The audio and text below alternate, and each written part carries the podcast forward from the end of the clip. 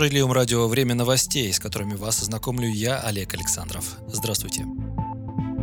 Пособие по безработице для граждан предпенсионного возраста могут поднять до 12 130 рублей. «Справедливая Россия» предложила Госдуме увеличить размер пособия для безработных предпенсионеров и выплачивать его до момента трудоустройства или возникновения права на пенсию. Ситуация сложная, потому что многие люди, которым до пенсии осталось несколько лет, все чаще оказываются без денег за чертой бедностью, прокомментировал лидер партии Сергей Миронов. Речь, по его словам, идет примерно о 13 миллионах россиян. Эти люди в ближайшие годы попадут под сокращение, а отказавшиеся добровольно подписать заявление об увольнении по надуманным предлогам будут уволены якобы за нарушение трудовой дисциплины. Совершенно очевидно, что подавляющее большинство людей предпенсионного возраста не смогут найти новую работу. Мизерные пособия по безработице они будут получать не больше двух лет, а это означает, что тем людям, которым до пенсии осталось 3-4 года, не на что будет жить, отметил председатель «Справедливой России». Законопроект о выплате пособия по безработице в размере 12 130 рублей до момента трудоустройства или до возникновения права на пенсию также направлен в правительство на получение заключения.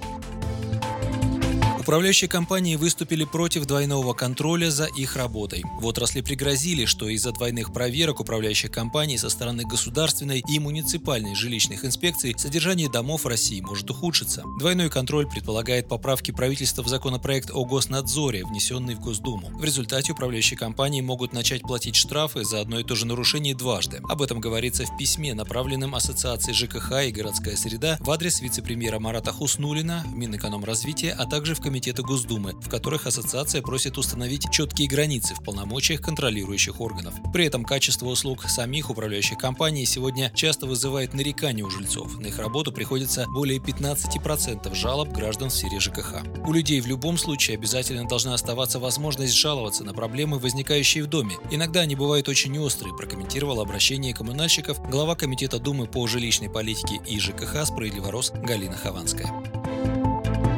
Определять, сколько кошек или собак россияне смогут заводить на своих квадратных метрах, просят российских законодателей. Депутаты Законодательного собрания Санкт-Петербурга предложили Госдуме ограничить законом содержание в квартирах домашних животных. Сейчас они разрабатывают соответствующую поправку в закон об ответственном обращении с животными, которую затем направят на охотный ряд. Инициатива родилась на фоне обращений петербуржцев, которые рассказывали фактически о приютах для животных, расположенных в квартирах по соседству. Последний яркий пример – один из обитателей жителей многоквартирного дома развел на своих 55 квадратных метрах аж 62 хаски на продажу. Ничего с этим поделать соседи, страдающие от собачьей вони и шума, не могут, ведь законодательно это не запрещено, пишет парламентская газета. Сейчас парламентарии решают, сколько все-таки животных можно заводить в квартире. При этом федеральный закон, если он будет принят, в любом случае будет носить рамочный характер, ведь Петербург попросит Госдуму дать возможность регионам самостоятельно определять правила игры.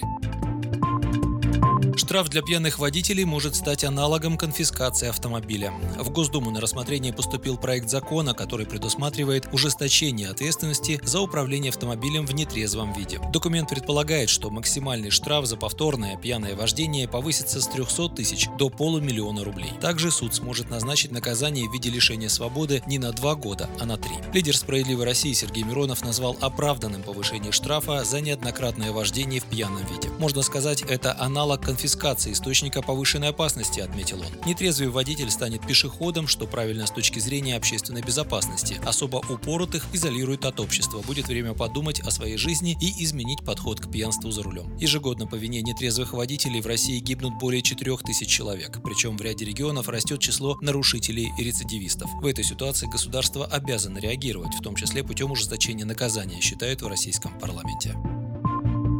И заключительная новость. Автомобили УАЗ начнут собирать в Эфиопии. Уже в августе Ульяновский автозавод начнет крупноузловую сборку своих автомобилей в этой африканской стране, говорится в сообщении компании. В настоящий момент УАЗ и эфиопское предприятие Базра Моторс заключили соглашение о запуске производства, развитии продаж и обеспечении последующего технического обслуживания российских внедорожников. Поставка первой партии из 64 машинокомплектов намечена на август текущего года. Выход предприятия на проектную мощность 3000 единиц единиц в год планируется осуществить до конца 2023 года. На заводе Базра Моторс в городе Камболча будут выпускать все версии ОАЗ, Патриот, Пикап и Профи, а также внедорожников Хантер и моделей классической линейки SGR, в народе именуемой Буханка перспективе модельную гамму пополнит модификации, разработанные в соответствии со спецификой рынка Эфиопии.